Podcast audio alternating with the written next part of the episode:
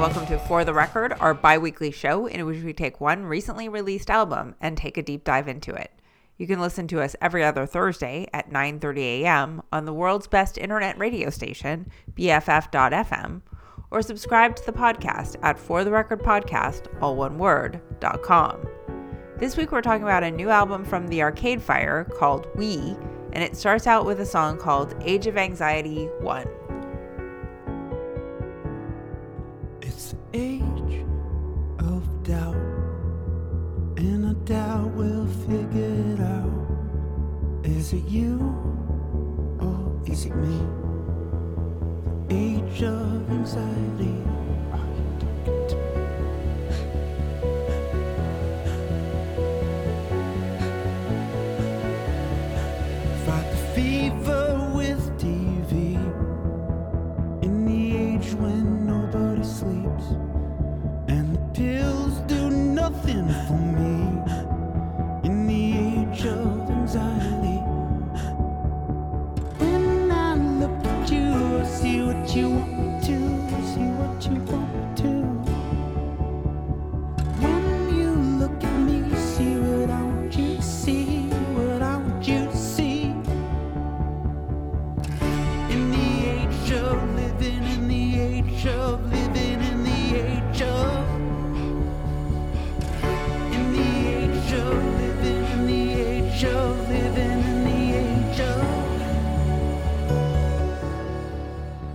This is the sixth studio album from the Arcade Fire, one of indie rock's great bands. Uh, but you know their last couple albums, in my opinion, kind of lost their way a little bit, and this one is much more of a return to form. But they're obviously making very big, ambitious swings, and not. You there's some hits and some misses. It's a mixed bag, but I really enjoyed this record. Well, yeah, let's start with the conclusion and then build up to it. Um, no, this is, you know, I think they are a band that has never played it safe. And I think this first track is pretty long and has so many different things going on in it. And even that just being called one and two is kind of a through line on the album where almost every track is part of a one to four part sequence. Um, I'm not sure I quite follow why, because sometimes they're really cohesive. In particular, the, this four part right in the middle, very cohesive, and then less cohesive ones on either end. This one, it's like like eh, one and two. Well, they both kind of start with this piano and much more organic sound that then transitions into a much more electronic sound. But one thing bring your good headphones because I think most of my listening I've done on this album was with kind of cheap Bluetooth earbuds, and that was a mistake because the little whispers that you are so easy to miss, these atmospheric synths that it feels like you're being dropped into the into this world of sound. It is a level of craftsmanship that you kind of forget. Oh yeah, there aren't that many bands really trying to pull that off. Yeah, this song in particular, the way the breath is used as a percussion instrument, it just really creates the feeling of anxiety, which is what the the theme of the first half of this record is. And not to kind of talk about the whole thing all at once in the beginning, but they really do set up this overarching theme where the first half of the record is about kind of the anxiety of the time that we're living in and the disconnectedness. And then the second half is sort it's sort of like an infomercial where here's the problem you're trying to solve and then there's the miracle product that solves it all. And the miracle product is community and investing in each other and recognizing the the importance of you know being with the people that you love So this first half is someone grimacing in black and white, and this definitely is not a black and white sound, but it certainly is a grimacing sound. or like you open the cabinets and all of the things fall out it's it's really bad, but it sounds great, and I think yeah, the you know Win Butler has such a distinctive voice, and then I think the balancing of him singing fairly unprocessed, and then uh, his partner in Crime Regine is then singing in the super processed voice, and that's really I think through a lot of these songs that kind of back and forth where he's feels very natural and then she feels super synthetic. And I think that is part of the, the theme of the couplets of songs, where, as you said, like almost every song has kind of its other side. Is it's it's also kind of about two people and how they each have their own very different contributions. Yeah. And so, of course, having talked about these two parters, I think it's time for us to just let's let's skip right past part two and get into that four parter that's the kind of heart of the record. And so we'll start off. At, so it's four parts for some reason chopped into two uh, tracks. Sections, yeah. So we'll just kind of dive in on that first chunk first. And so, End of the Empire.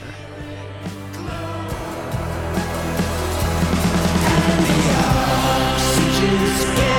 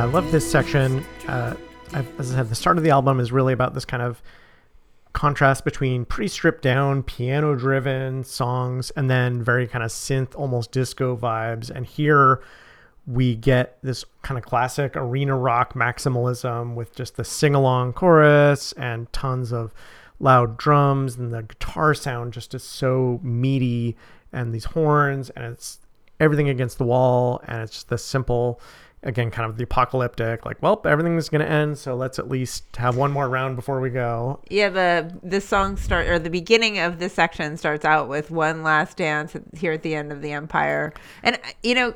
I think Arcade Fire gets described as ca- a Canadian collective a lot of the time. They actually, you know, um, Win Butler was raised Mormon from Truckee, and I believe he grew up in Texas and then studied uh, religious studies at or has a religious studies undergrad degree, which is I believe why he moved to Montreal, and then they all kind of came together in Montreal. But now um, he and Regine, his wife, are living in New Orleans, and so that's kind of their center. So this this whole album is very much kind of an American album and a meditation on the American experience.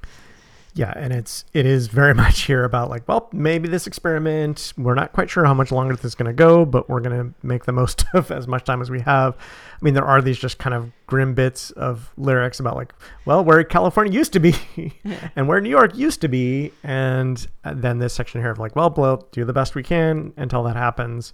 And then we kind of I like that transition from this maximalism of the sec of part two end of the empire two in the last round into part three leave the light on which is more of this meditation of like well how do we get here? I don't know but maybe you know maybe being together with someone is a really important part of how we get through this next part. And it's very it's sad and sweet and it's yeah the bombast and quiet just balance nicely. So sections one through three are one track, and then the next track is section four, and that is what we'll play next. Midway through life, Virgil says, take a ride.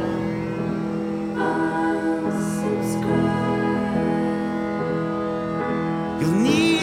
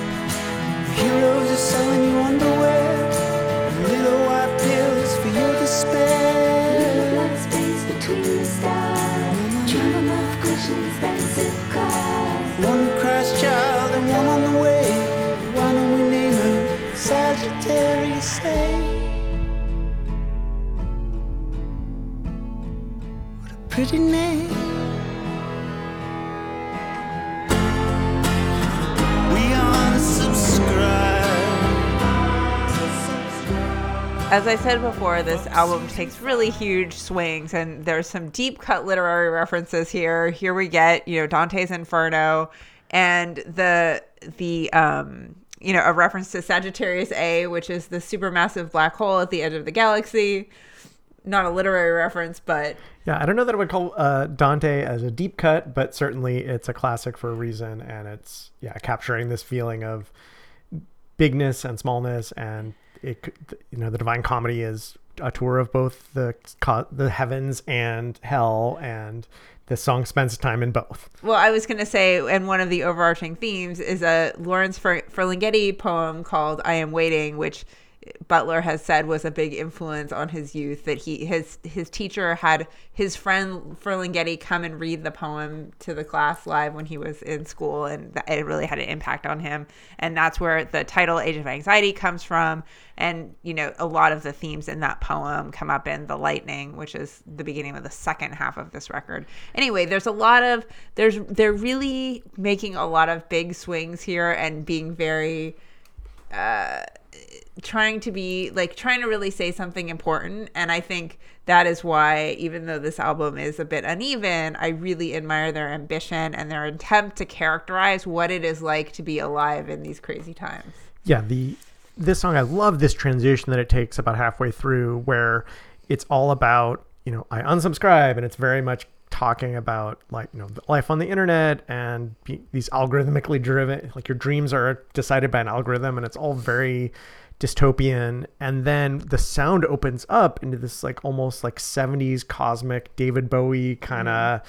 future like, like a future that's looking out and it goes up into the sky sonically even as we keep talking about like oh we're you know being medicated and online and then when it opens up like oh we're going to talk about space and the christ child and sagittarius a which is the black hole and this and this entire notion of we're up in space and everything is circling this black hole that's at the center of the galaxy and that yeah, the darkness and light and hope and dread all in one, and the the sonic journey we take embodies that as well. It's really amazing. Yeah, and I believe this album was they intended to begin recording it at the beginning of the pandemic and then everybody had to kind of go home because the pandemic started and so I believe the first half was written more during the Trump administration and like as the pen, you know, like before the pandemic and then I think the second half was more a reflection on what it was like to kind of focus in on the people that really matter to you and realizing like this is what is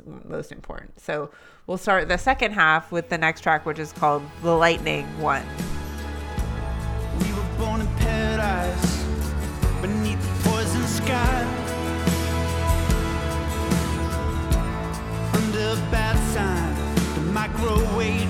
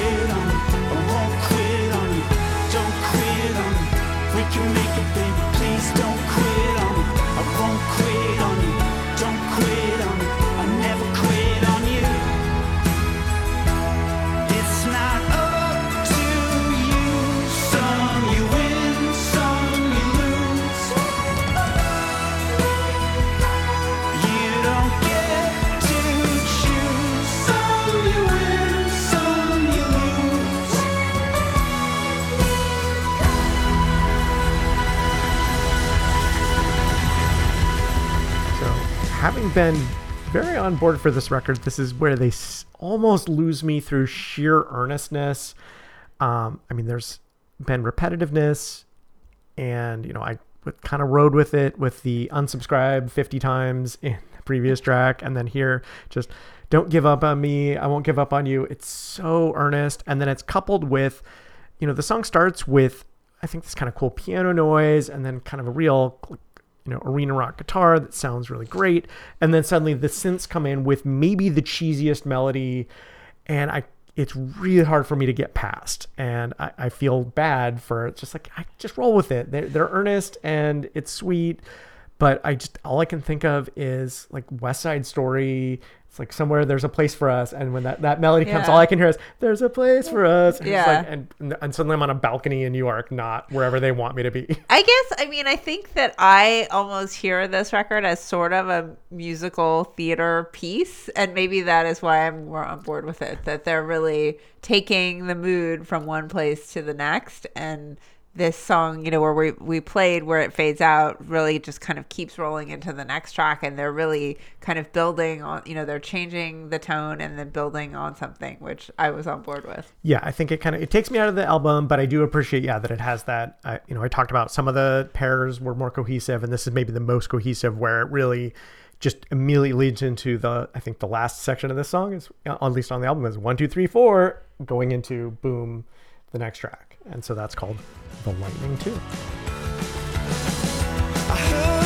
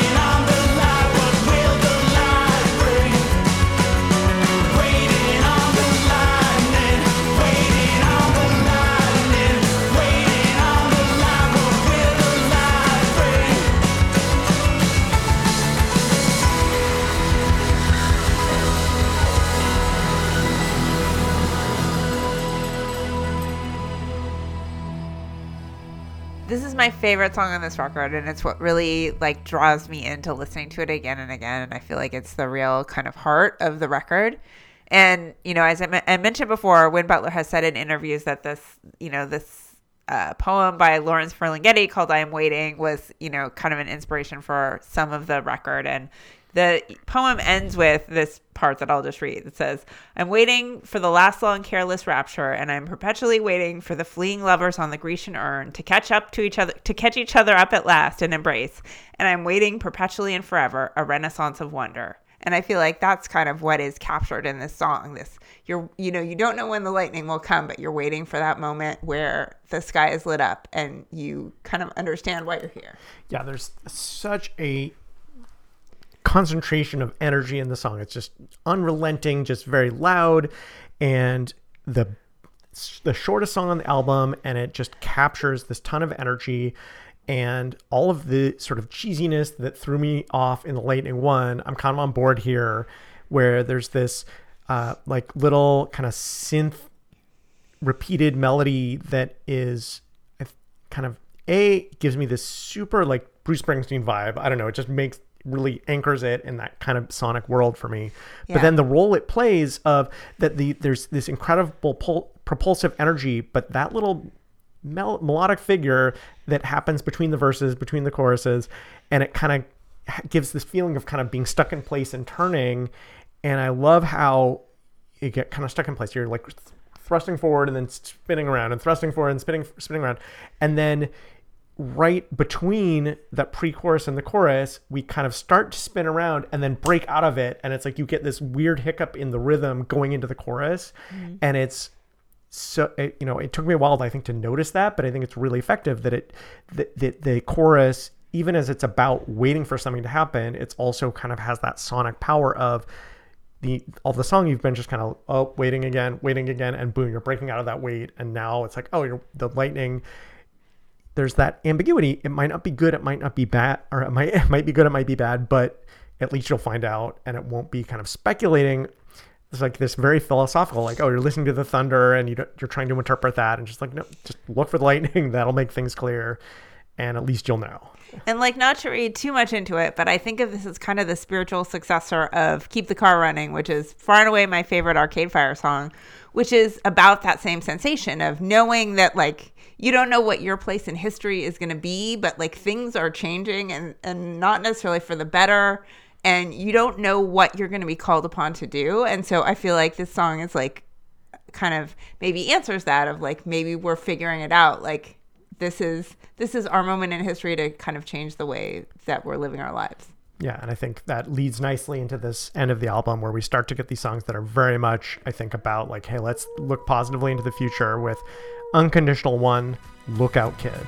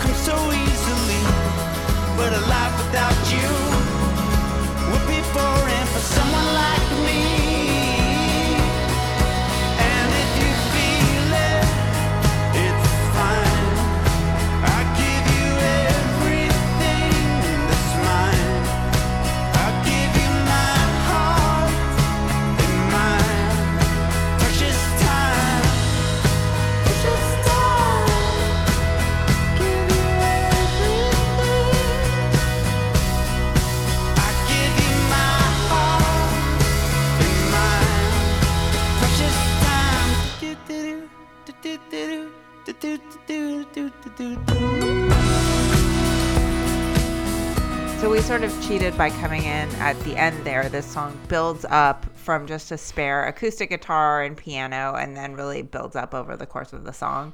And that is the end that's kind of the more powerful part. But you get the accordion and some of the other instrumentation, which really makes this song lovely and full.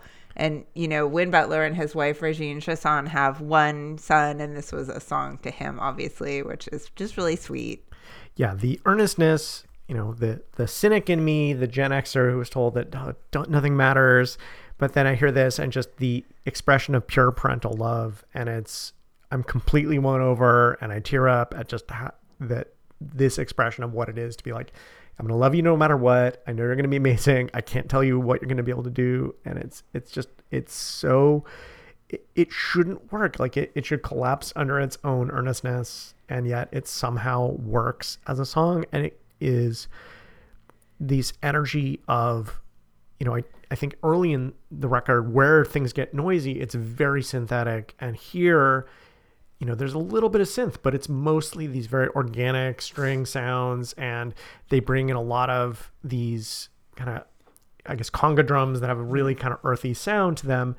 And it's a something I think hasn't really been prominent on the record up until now, and then it does provide, I think, the only bit of kind of sonic cohesion between this track and the its partner, the Unconditional mm. Two. But yeah, we're coming here, and it's just this message of positivity, unconditional love. I believe in you, and it's I. It's like they believe in me. I just I really feel it. It's really sweet. Yeah, you almost feel like that that Regine and Win each took the assignment of like write a song about unconditional love, and that was this was his, and then the next one it's it's her vocals. I, I assume that he wrote it, but um, I, I like the duality of these. So the next song is unconditional two, race and religion.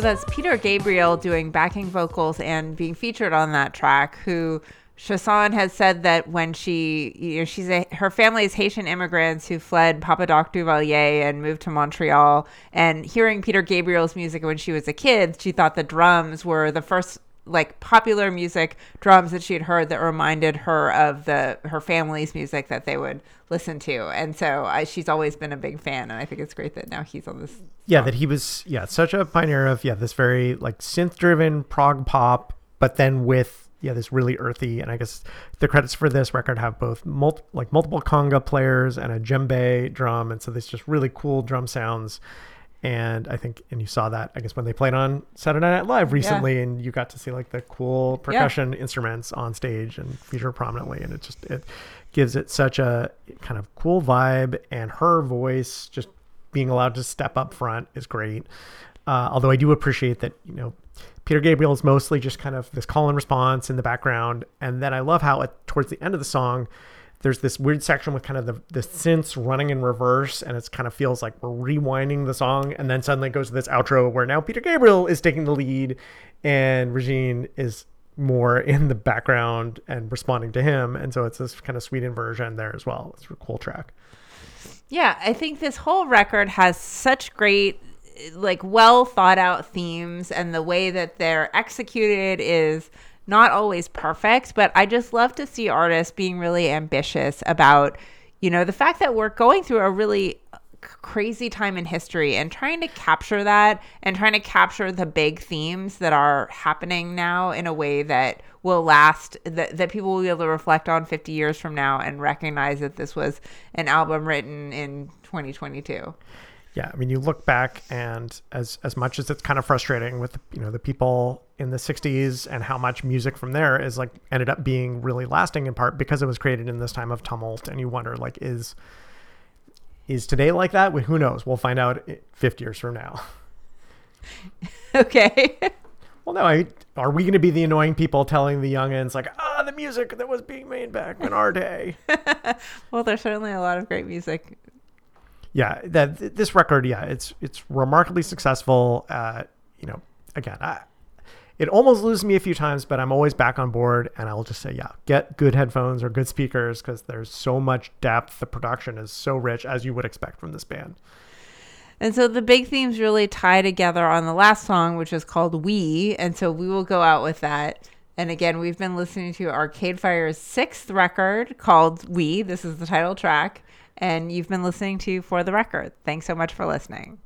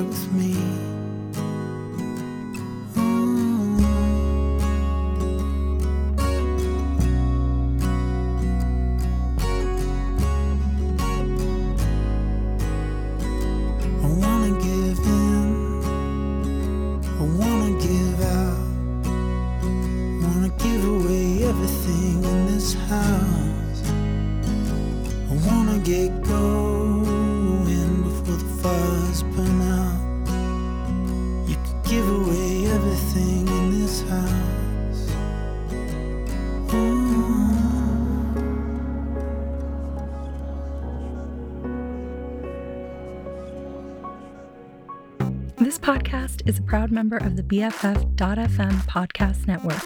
Learn more at podcast.bff.fm. BFF.FM, best frequencies forever.